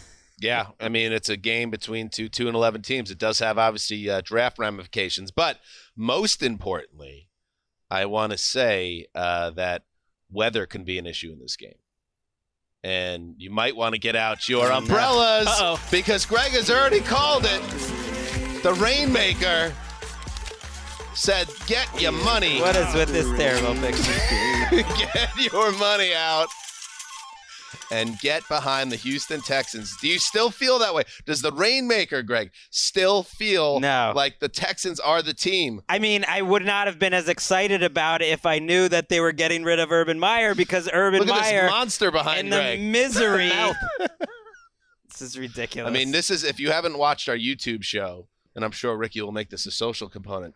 Right. The, the graphic that we have celebrating the Rainmaker's return to the show is just and I look like a it. jackass because I'm texting while this thing starts, but it's only because my computer's not working right now, and I was sending a message to Ricky. It was part of the job. This picture is terrible. Everything's terrible. I thought it was one of my favorite picks Well done, Erica. possible um, when it was Texans plus three and a half, and Urban Meyer was coaching. They've scored, you know, Trevor Lawrence has thrown for one touchdown since the bye week. That was seven weeks ago. Oh my God! Uh, but I really do kind of believe in the dead coach bounce. Uh, it, like it's it's Spice Rack's favorite thing. If you look back last year, Darrell Bevell, It's your new Twitter avatar, by the way. Darrell Bevell. Remember when he took over last remember week- Darrell, last yep. year for Matt Patricia? You know, you know what happened in his first game? He won. He won. Yeah. They didn't win for the rest of the season, but he won. Do you remember who the Houston Texans' interim head coach was last year? Marc, Not at all. because I don't. I don't remember The anything Texans from last year. interim coach. When they fired Bill O'Brien. oh, it was uh, Romeo Crennel. That's right. Um, I you feel know, like Romeo Crennel has been know an who interim won? coach you like know who six won times. his first game last year? As a- Romeo. Romeo did, and then they didn't win a game the rest of the season. All It is- right. it is kind of wild. So the Rainmaker's moving off it. I'm gonna just stick with it at this point. Cause, Oh yeah. because uh, it's too late. But I don't feel I wouldn't have gone. You know what's funny though? There's so many people that believe in the dead coach bounce So the Rainmaker's going against it. that the line actually moved up. The Jaguars were three and a half point favorites. Now they're five point favorites. So people think that Urban Meyer is worth negative one and a half. I points. think that's a t- in this specific case that feels super legit. it's kind of amazing. So hopefully you you didn't do it right away, and you can get all five of those points. You know, take My it. favorite bounce I'll though still it. is the uh, Spice Rack social disharmony bounce. That one I really like. What does that posit? It just feels that you know the point. The point is, I locked it in last Sunday, so it was too late. You already put your money down. What are you gonna do? This is like the it? sixth iteration of this graphic that was made, and a text text from Dan that I got yesterday was, "You see what I'm going for?" Question mark. Just a monster, and then another text, something that wants to die but cannot. look, see him? Like, does that, uh, look how the money, like, he vomits all the cash. Like, he's like, kill me. I don't know where this picture came Please. from. Oh, it came from you sitting on the uh, NFL Now well, I, set. I, I believe. understand It's the tie but, and glasses but who day. iconic. who took it and uh, why am I frowning in the free? I think it was a All screen I know grab. is that yeah, Erica believes it's the worst picture I've ever taken, and that's why she's used It's it not the best. seventy-five times since. and our guy behind the scenes, Drake, who kills it with, on the video side, he uh, put in a lot of work on that. Yeah, eh, something. Not that you're a monster, Greg, but I wanted the thing that was created here to be a monster that wants to die but cannot. Well, you all know what? can do is make money. You know, the Rainmaker, or at least the game picks uh, column, 12 and 2 last week, 20 over against the spread for the year. So that's solid. Not- especially solid. this year. Well done, Greg. All right, let's move on. Marc, you just did your pick. Is it back to the Zeus? It's back to you. Back to the Zeusa. All right, I will grab a late game here. Um, wait, Packers at Ravens is available. That's essentially like the Tom Brady in this draft, sort of just sitting What? there. I don't know what Greg was doing. What a steal! Well, I had a late game Oh, that I preferred How is that still there? because Marc's strange. No, because because Yes! because I I, mean, am t- I am I took I a late need- game already, and then you leave. The, you're not going to take the two best late games, so it's all on Marc. Right, but you I don't. preferred you're mine. the only one that wants it, so I, I guess it's Yeah, it's. but a, you Whoa! took Houston, Jacksonville over Lamar Jackson, hopefully, I don't versus need Aaron to see. Rodgers. There is there is personal taste involved. That is the the greatest steal in the history per of this you, draft. per you.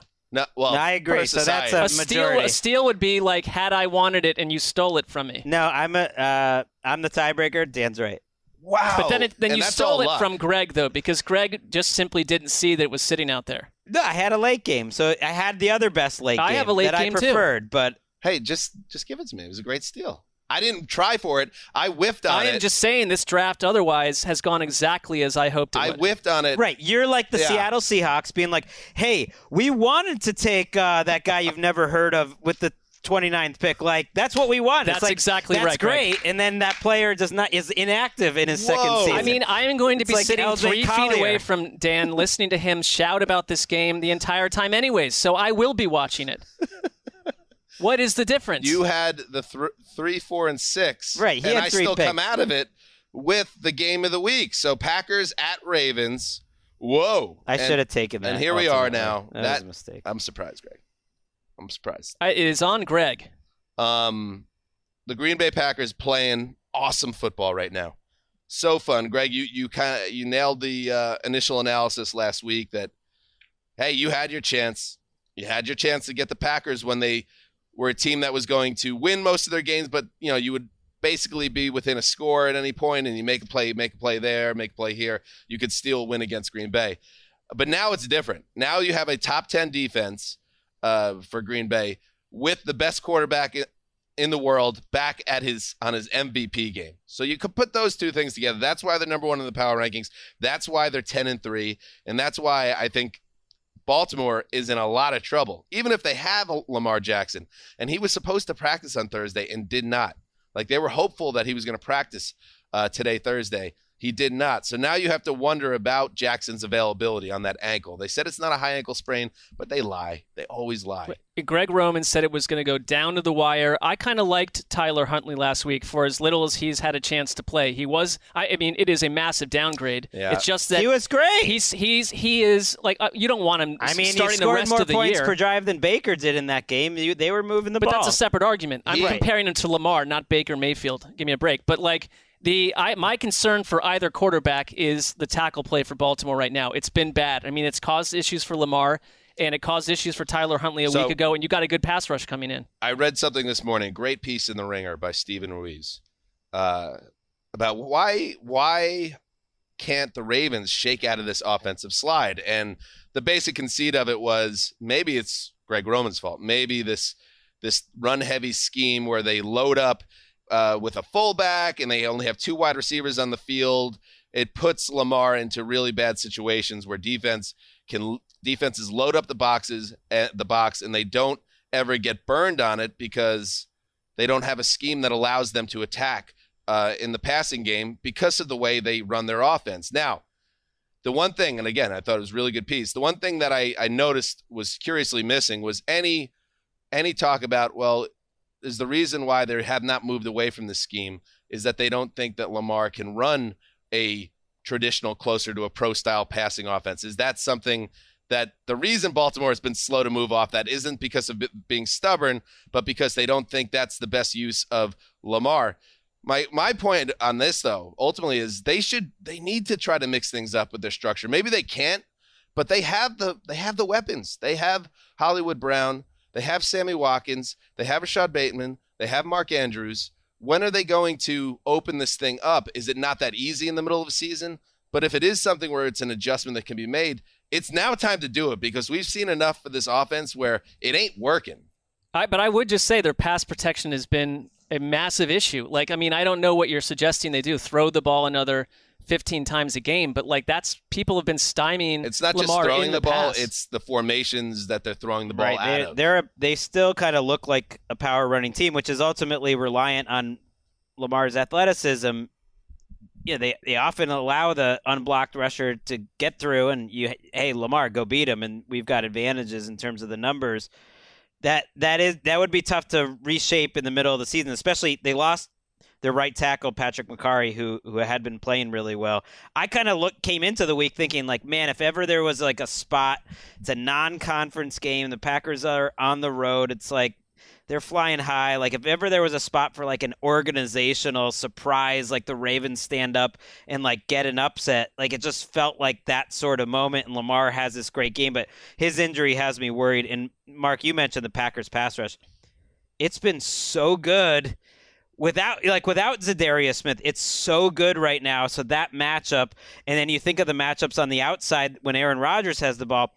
The starting cornerbacks for Baltimore are Anthony Averett and, and Chris Westry. And I, I think like we're so used to the Ravens losing players that Humphrey was just like another one to lose. But that's where we talk about clusters again. Humphrey and Peters now. You had these two great cornerbacks. Now you have zero great cornerbacks uh, and a team that's like relying on blitzing. It's just a lot going wrong. It would be inc- like one of the best wins of John Harbaugh's career That- if they could win this game. That part of it, I think, fries Baltimore. I mean, they're the 31st ranked pass defense, and a lot of it has to do with just lack of availability of who they went into the season with.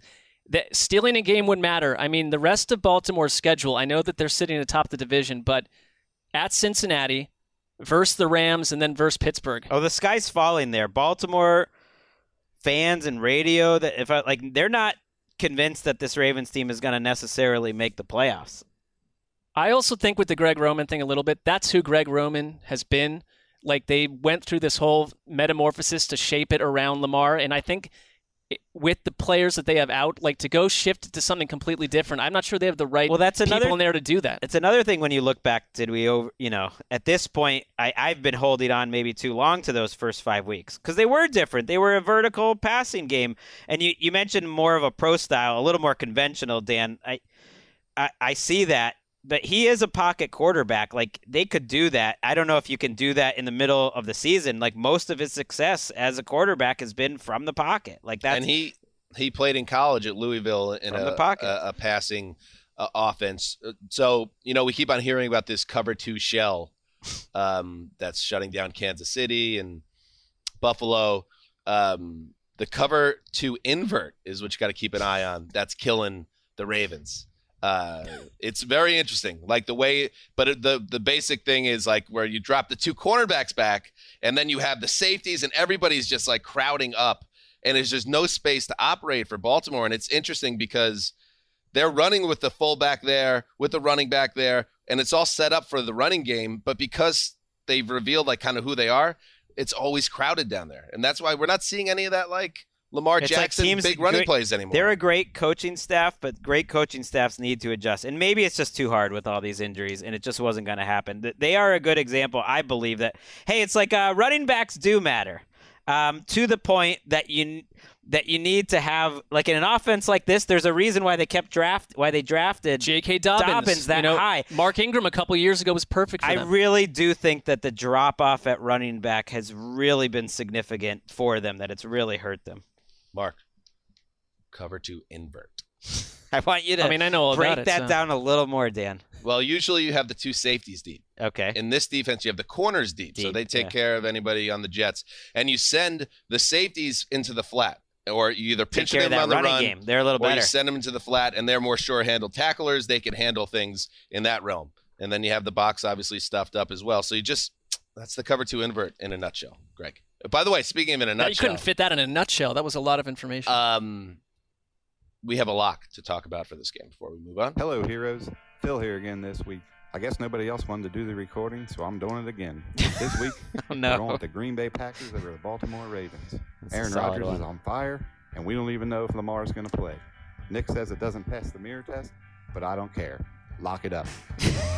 I like it. Shortened to the point there by Phil. And Nick, it calm, does. Pa- it does pass. calm down with the mirror test. Um, it's like a four four and a half point Oh, spread. that- yeah, It's that fine. definitely It's passes. Fine. Five plus, and a half right now. Plus, but, yeah. like it is the Ravens. The Ravens, des- like they deserve a at little, home in an a important little game. in there. organizational love. They're five and one at home this year. They're one of the few teams that have had a home field advantage. I- I like that lock. By the way, if anyone's Smart. curious where we're at, the Wesseling brothers are seven and seven this year. So it's been a kind of a middling year for them in their first speaks year. to their infighting and the way that they operate. right. That's uh, but it's not. They're only three games out. Marc and I are ten and four, and the listeners are at eight and six. Hmm. And Ricky, it says two and eleven, but like I'm saying, I think maybe you got to take that and maybe flip it. Maybe she's closer to like, I don't know, seven and six, something like that. I But- think. I think that's fair. even if it's not official, like we know. You've done the Patriots great service. All right, let's pause right here and take a break. We'll be right back. This is Tracy V. Wilson from Stuff You Missed in History class. The national sales event is on at your Toyota dealer, making now the perfect time to get a great deal on a dependable new car. Like a legendary Camry built for performance and available with all wheel drive, you can count on your new Camry to get anywhere you need to go. And with available features like heated seats and a multimedia touchscreen, you can stay connected in comfort and style. Or check out an affordable and reliable Corolla with a trim for every lifestyle. From the hip and agile sedan to the sporty hatchback, there's a dependable Corolla built just for you. Plus, both Camrys and Corollas are available in hybrid models, so no matter your style, you can drive efficiently and affordably. So visit your local Toyota dealer and check out amazing national sales event deals on Camrys, Corollas, and more when you visit buyatoyota.com. Toyota, let's go places.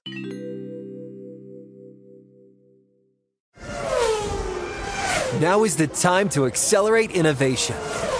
T-Mobile for Business is powering Formula One Las Vegas Grand Prix operations and epic fan experiences with secure, reliable 5G connectivity. Because an event this big and this fast deserves a network that can set the pace. See what our 5G advanced network solutions can do for your business at T-Mobile.com slash now. View 5G device coverage and access details at T-Mobile.com. All right, let us move on. Wow, I can't believe that game went that late. It goes now to Greg with the penultimate pick in our draft. Oh wow! I'm gonna take a, a late game. I know Marc doesn't want two late games. We want a happy Marc on Sunday. Cincinnati, Denver. Love these games. I love that the whole season is like a story, you know? And now we get to see like what's the ending of the story. And I know, you know, you're like in Marc's world, these two teams aren't going to win the Super Bowl. So does their story really matter? I Well, think- wait. Who was more excited about the the Bengals a week ago that than than couple I? weeks ago. You were you were so angry that they were losing to the Chargers only because you had a strong take about them, which I found that is, I like that. It's a window into the soul, and I, I, love like that. Well, it was the I like final like nail in the coffin for me to realize I have no idea what's happening at all. That, that's what did it. I it. um We're all in the same boat. no, I like that. Um, like if I if if I was living and dying on our takes, like you just would be dying Yes. every week. Like Yeah. how many times would would I be dying? I I think these two teams are interesting. I think there's a good chance you know one of these teams makes the playoffs here. I know you guys don't want to hear about it, but it's like Teddy Bridgewater has a pretty legitimate chance to be like starting MVP. starting that first Saturday because the Broncos are going to be in that Saturday afternoon worst time slot playoff game if they're in it most likely. Yeah. I feel like Teddy could be in this game. Like we're going to find the end to this story and when I look at the Broncos, I think there's at least a case to be made that this time of year is their chance to be their best they've been all year because I think the defense for the last 5 or 6 weeks has gotten out of their funk and the offense is at least healthier than it's been. And this Bengals team on the other hand, there's something not adding up to me. Like They're 21st in offensive DVOA. This is great talent. I think Joe Burrow's playing like a top seven or eight quarterback. To me, it comes to coaching where it's not they're not maximizing their guys. And Fangio and Zac Taylor are two third year coaches who have been around uh, a little while. They're getting to the end here. I kind of trust Fangio a little more in this spot than, than I do the Bengals. Zac Taylor is um, being put into a rough place this week. I think a lot of people feel like the way that you do that that some of the gamesmanship and decisions a week ago in that loss um, were fell on coaching, and it's just like let Joe Burrow go, be Joe Burrow, and I, I would say though of these two teams.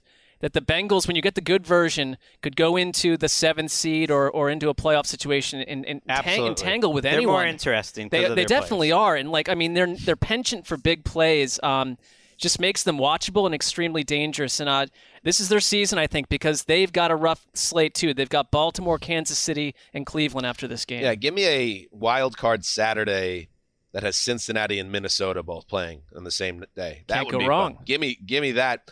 Uh, we talked about, and to the point of some of the Zac Taylor criticism.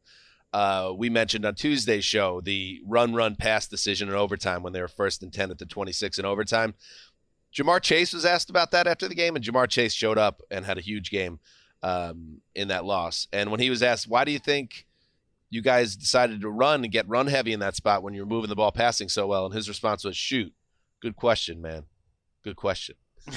Well, that's typically just like leaving the coach out, you know, hanging him out to dry. You know, there, there's a guy I follow on Twitter, Ali Connolly, uh, who's over in the UK. He's he's been on um, Mina Kimes' podcast. Ali, He- Connolly. He, he described he, he's much smarter X's and O's than I did, but he described the Zac Taylor offense as like not really an off like, and this kind of to me speaks to Zac Taylor, the coach.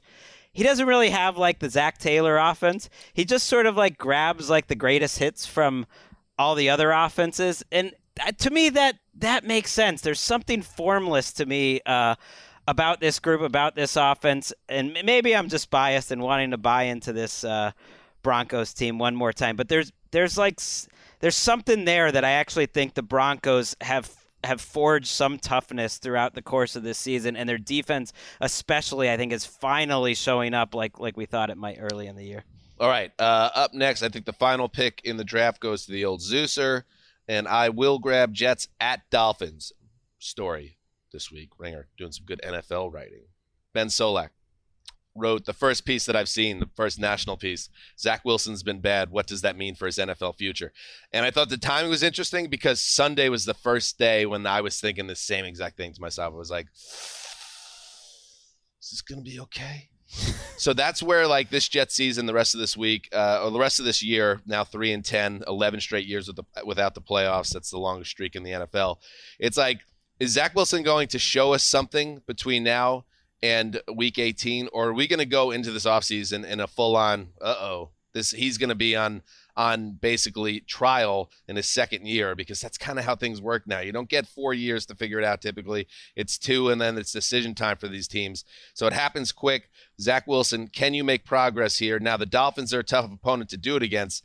On the road is not going to make it easier for Zach Wilson. But the Miami team is another team that, all right, Zach Wilson, show me something. Miami, it's not like there's they have done nothing wrong. In fact, all they've done is win for like a month and a half now but I don't have to be excited about the Dolphins yet. I don't. I don't have to feel like they're a team I need to see as a, a, contender in the AFC, even if I know they're in playoff positioning. They still do not do it for me.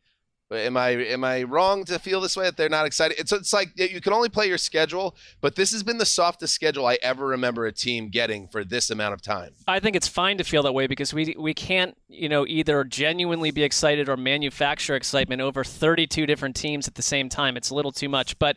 I, I I'm a little different with than you on the Dolphins. That I just think that they went back to what I liked the, about them a year ago on defense and refound that identity. And you know, if you look about Zach Wilson, like he could look across the way at Tua, who coming into year two is draped with questions throughout his season, but has actually played. I think quite well inside their system, and does not help that they won't have he Jalen is the Waddle. system in a in a in a way that almost unlike any quarterback. You know, they brought in his college coach. They're so RPO heavy. I think he's like leads the NFL in yards, you know, on run pass options by like double any other quarterback, despite him you know, missing those games. He's really good at the short game stuff, and that's basically all they run. It's not aesthetically pleasing. So I totally get Dan why like defensively, yeah, they've turned it on. I think they were they were trying to do what they were doing a year ago. It just wasn't working for the first 6 or 7 games. They are incredibly aggressive defense and now it's working. They're a tough defense to, to play against. And their offense is not fun to watch, but you know, Tua and Zach Wilson, there's a big dichotomy there. Tua Tua looked like an NFL quarterback from day one. Zach Wilson has struggled to a degree that I thought thinking, you know, that during that game, like, of course you got to play him, but should should he, if he played two more starts like that, should should he be playing football? Because it, it's not serving anyone. Yeah, his the way he you could tell the game is not slowing down for him. You see it week after week. He doesn't process the game fast enough and the only hope is that with reps and time and just going through the motions of being a young quarterback, that improves. But history is littered with guys, guys that are top five picks, that you saw it immediately that the game wasn't really going to translate for them. And that's the only thing I'm nervous about. And I'm not saying that um, that he's doomed in my eyes, but like I didn't even feel this way about Darnold. Darnold, I thought he was showing enough in his rookie year, especially near the end of that year. Was like, okay, there's something to build on here with Wilson, there hasn't been much of a base here to get excited about. With you could have a couple a couple quarters here and there where he got hot, but otherwise, any other quarterback that's on this roster has been better than him. It, I think he's looked really concerning. But one difference between him and Darnold is like everyone protected Darnold's play to such a degree because they had Adam Gase to blame everything on. I hear almost no blame for the Jets coaching staff, and I, I understand that like Robert Saleh is. Uh, someone that personality wise we enjoy. But I mean, there's a lot to be said for how a couple other teams around the league have. You know, developed rookie quarterbacks. Look at Mac Jones. I mean, it's I understand it's part New of it England, is though but the numbers. Like they were literally top ten in EPA without Zach Wilson. Like Josh Johnson looked pretty darn good. Joe I think Flacco, Michael Flores is doing a good job. Right, they played Flacco against the Dolphins last time because they didn't want to expose Wilson in the game. Now he has to play that game. Um, Mike White had his moments. Like you know, like the other three quarterbacks all looked. yeah, better. the Mike White game that everyone like went nuts over. Were like, wasn't he throwing like three and four yard passes the whole time? I'm not taking that away from it. It's just Right. that I'm not I, like Zach Wilson needs more time, but like it's He not just just, a a hard- Zach Wilson isolated issue. He needs an off-season reset, and maybe he comes back a different player. I've seen it happen with Eli Manning and Alex Smith. Those are two guys drafted just you know. It's annoying the, the thing we're though is those guys were drafted like even at a time where and I know it's a Manning brother, but like quarterbacks that are drafted top five, seven, eight these these years should come in ready to go. College is different now. Right, Dak. I think to Marc to Dan's point, he's at a level where it's among the worst of the worst, like rookie seasons from quarterbacks. Doesn't mean there hasn't been cases where you don't, you don't bounce back. Those, those are two of them, Eli and Alex Smith. But more often than not, it's a pretty big red flag. Yeah, I don't want to. Yeah, I'm not trying to ring the alarm bell too loud here, but I think their offensive line is not good, but it's okay. It's been good. Last, he, that's what worried me. Last week, their offensive line played great. The Saints don't have much of a pass rush. There was They've no pressure good. in that Dude. game. There was no pass rush in that Dude. game. Saints Jets. Do you want to know how many sacks George Fant has given up at left tackle this year? One. Like the the line has been okay. They're playmakers. They're not terrible. They have tight end issues, but they have some playmakers. They've had health issues. And the offensive play calling has not been bad. It was shaky early on, but I don't know how much of that is connected to them realizing how deep they were into it with the rookie quarterback being in over his head. I'm worried about this week. Anyway. it could be. Well, I think we got it. is scary. it's it's not something that I want to talk about, but I feel like it's something that should be stated at this point. Um, all right, let's see. That closes the draft. What do you have left? What left? Uh, Washington at Philadelphia and Carolina at Buffalo. all right, who are Washington, Shucks games. Washington at Philly. Uh, Marc, you want to get us going there? Well, I mean, it's it's uh, along with the the Browns Raiders game. I, I mean, what's happening to Washington is the centerpiece. They have right now um, a flood of players on the COVID list. They have a, a total of 30 players on COVID and IR. I think they've got something like 30 something active players to even put on the field. So this team that a couple weeks ago uh, was a, a fun little factor in the playoff race is probably a sitting duck for Philadelphia. That you know, I mean, th- these guys play each other in a couple weeks, so it could look a lot different than th- at that point. I guess we want to. We don't know if Jalen Hurts is definitely going to play.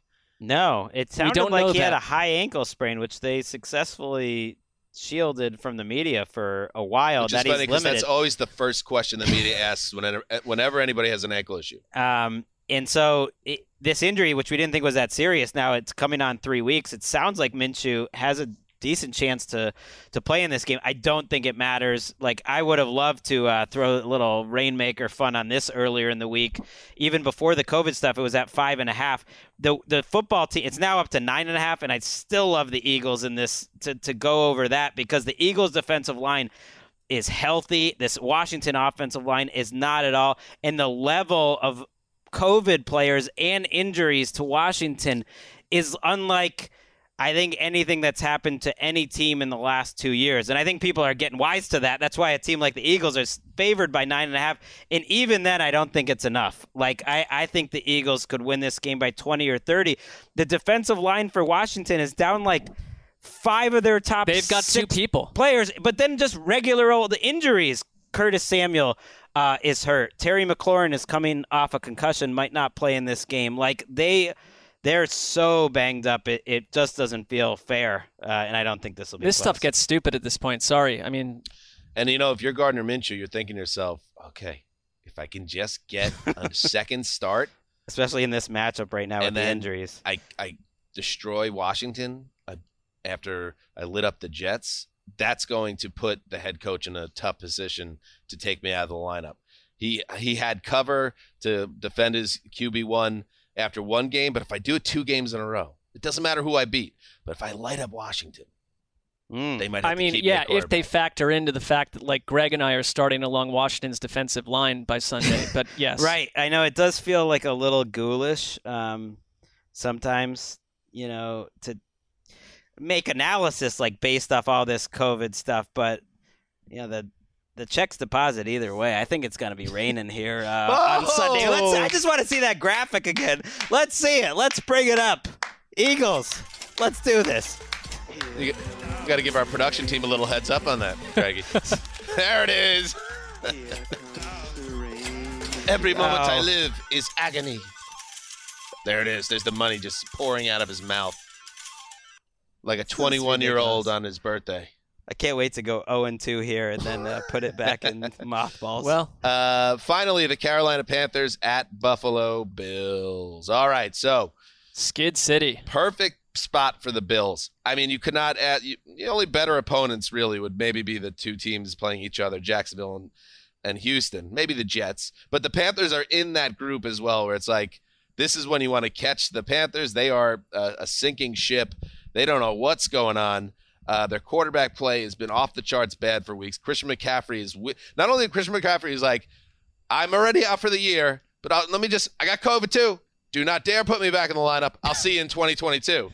Uh, so he is long gone out of the picture, and the Bills, who need a win in the worst way. If we if we were like those people that do their Sunday kickoff shows, and I, this drives me crazy when it's like, um, oh yeah, I have to lock a game. Oh yeah, Bills over Panthers. That's my lock. I oh, mean, the gut, the gutless locks. gutless locks. yeah, yeah. yeah. That would be my gutless lock is Bills getting the win they need because they opt to play the old Gregg game that works. What what makes more sense? The Bills coming out of the seven and seven and the Panthers six and eight, or the Bills getting to eight and six and the Oh. Panthers continuing their fade to five and nine? This is another one like favorites late. I think finally it- we keep saying like we don't know anything, but the last couple of weeks, actually favorites have just keep winning, and I think the truly bad teams have shown themselves, and that's what you're doing. Like the line here is ten and a half, and that doesn't seem nearly enough. And it's I know I know you're getting on the, the quarterback play, and that's what's getting attention. The the Cam played pretty well for most of that game, except for the the uh, pick six, I gotta say. Uh, but the, well, how about the Dolphins game? Not not well. Uh, the defense well, what about that terrible fumble at I- midfield that ended the game That- essentially? that He's was been a liability. That that was a weird handoff play. You're right. I mean, it was, a, it, was a, it was a weird It's snap. quarterback. I'm just saying. I I was expecting like a terrible game, and he was like six for eight for 87. It was really Yeah. just if you took away the pick six, he had a fine game. My point is the defense is not special at all. Like they can't get off the field. I thought they were going to be special. They're not at all. There's no reason they should slow down. And the interior offensive line for Carolina is unplayable. Rhule has all this stuff about he wants to be a running team. Well, draft or develop a good offensive line or or hire a good offensive line coach. They are one of their interior offensive line fr- from the the real tape heads like Baldy think are right there with Miami as like the worst in the entire NFL. I don't know. I think it's just one of the most Bills concerning by 40. one of the most concerning developments for what's that happened to Matt Rhule. Oh, I like it. Three picks from the Rainmaker. Yeah, let's do it. All right, there you go. You got three picks. You want to pay for Christmas? You want to pay? You want Santa to be taken care of financially? This is like Follow the Rainmaker to the desert.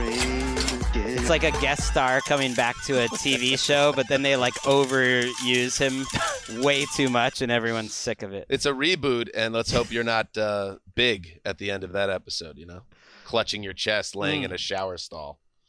All right, there you go. Spoiler. I don't Spoiler. care. Uh, apologies if anybody Yeah. hadn't seen episode one of the Sex in the City Sex and the reboot. I mean, reboot. I will definitely called not again? be Here we seeing go it, again but I've heard I've heard this spoiler many times. Yeah. and that's fine. Pretty big Uh, story. and oh, and then it then it was there. and it then there was it was you. that was a catastrophic decision to make it that because every single negative headline about this show is just and then it was a piece of shit or whatever. it's like I've seen that sort of headline. Good a million headline. Though. times. It's a You bad got to give it to him. All right, so there you go. That is the Week 15 preview tonight. Gregg Rosenthal, special guest. Lakeisha Wesseling. Oh, Quiche. Big big get. in a big spot. I like it. Big I get in love big it from spot. Wesseling Manor. That's right. From Wesseling Manor. That's pretty good. That's a good get. So Gregg and Quiche will be handling the TNF recap of Chargers Chiefs. Check that out. And then Sunday night, we'll be back as a group to recap every game we just previewed. That's how it works. Make sure you check out the Around the NFL broadcast on NFL Network. You can catch it streaming live on NFL.com Fridays at 1 p.m. Eastern, 10 a.m. Pacific. We've never plugged that before, but you can. You could li- that we've literally We never said it do that. before.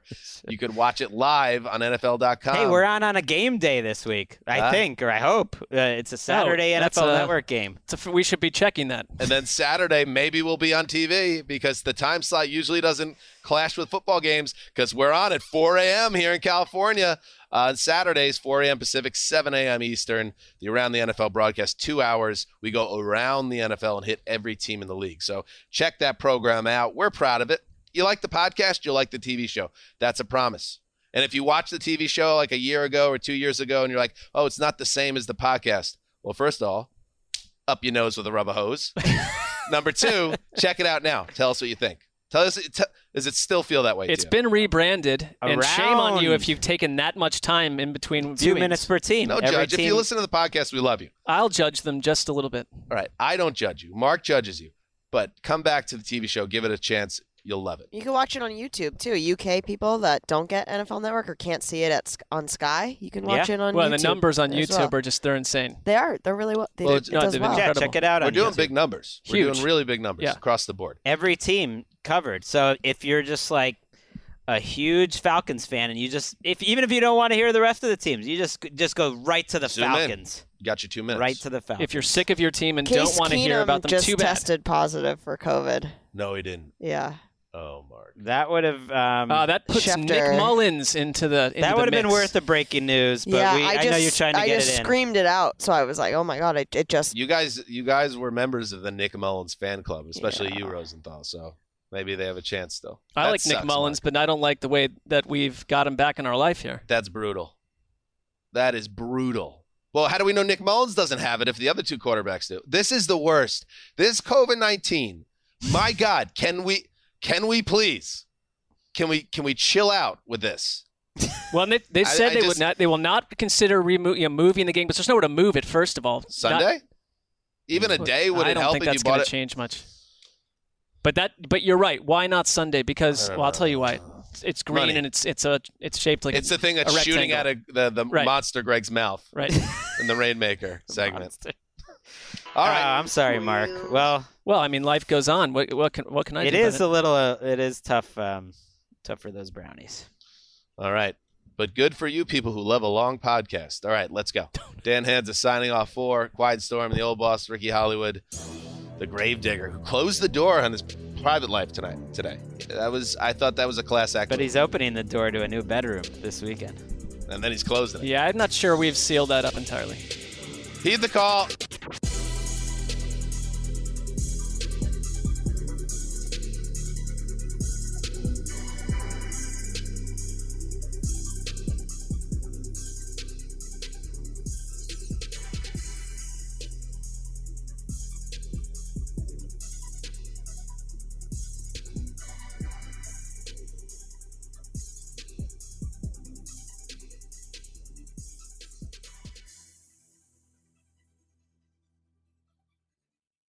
This is Holly Fry from Stuff You Missed in History class. The national sales event is on at your Toyota dealer, making now the perfect time to get a great deal on a dependable new SUV, like an adventure ready RAV4. Available with all wheel drive, your new RAV4 is built for performance on any terrain. Or check out a stylish and comfortable Highlander with seating for up to eight passengers and available panoramic moonroof. You can sit back and enjoy the wide open views with the whole family. Check out more national sales event deals when you visit buyatoyota.com.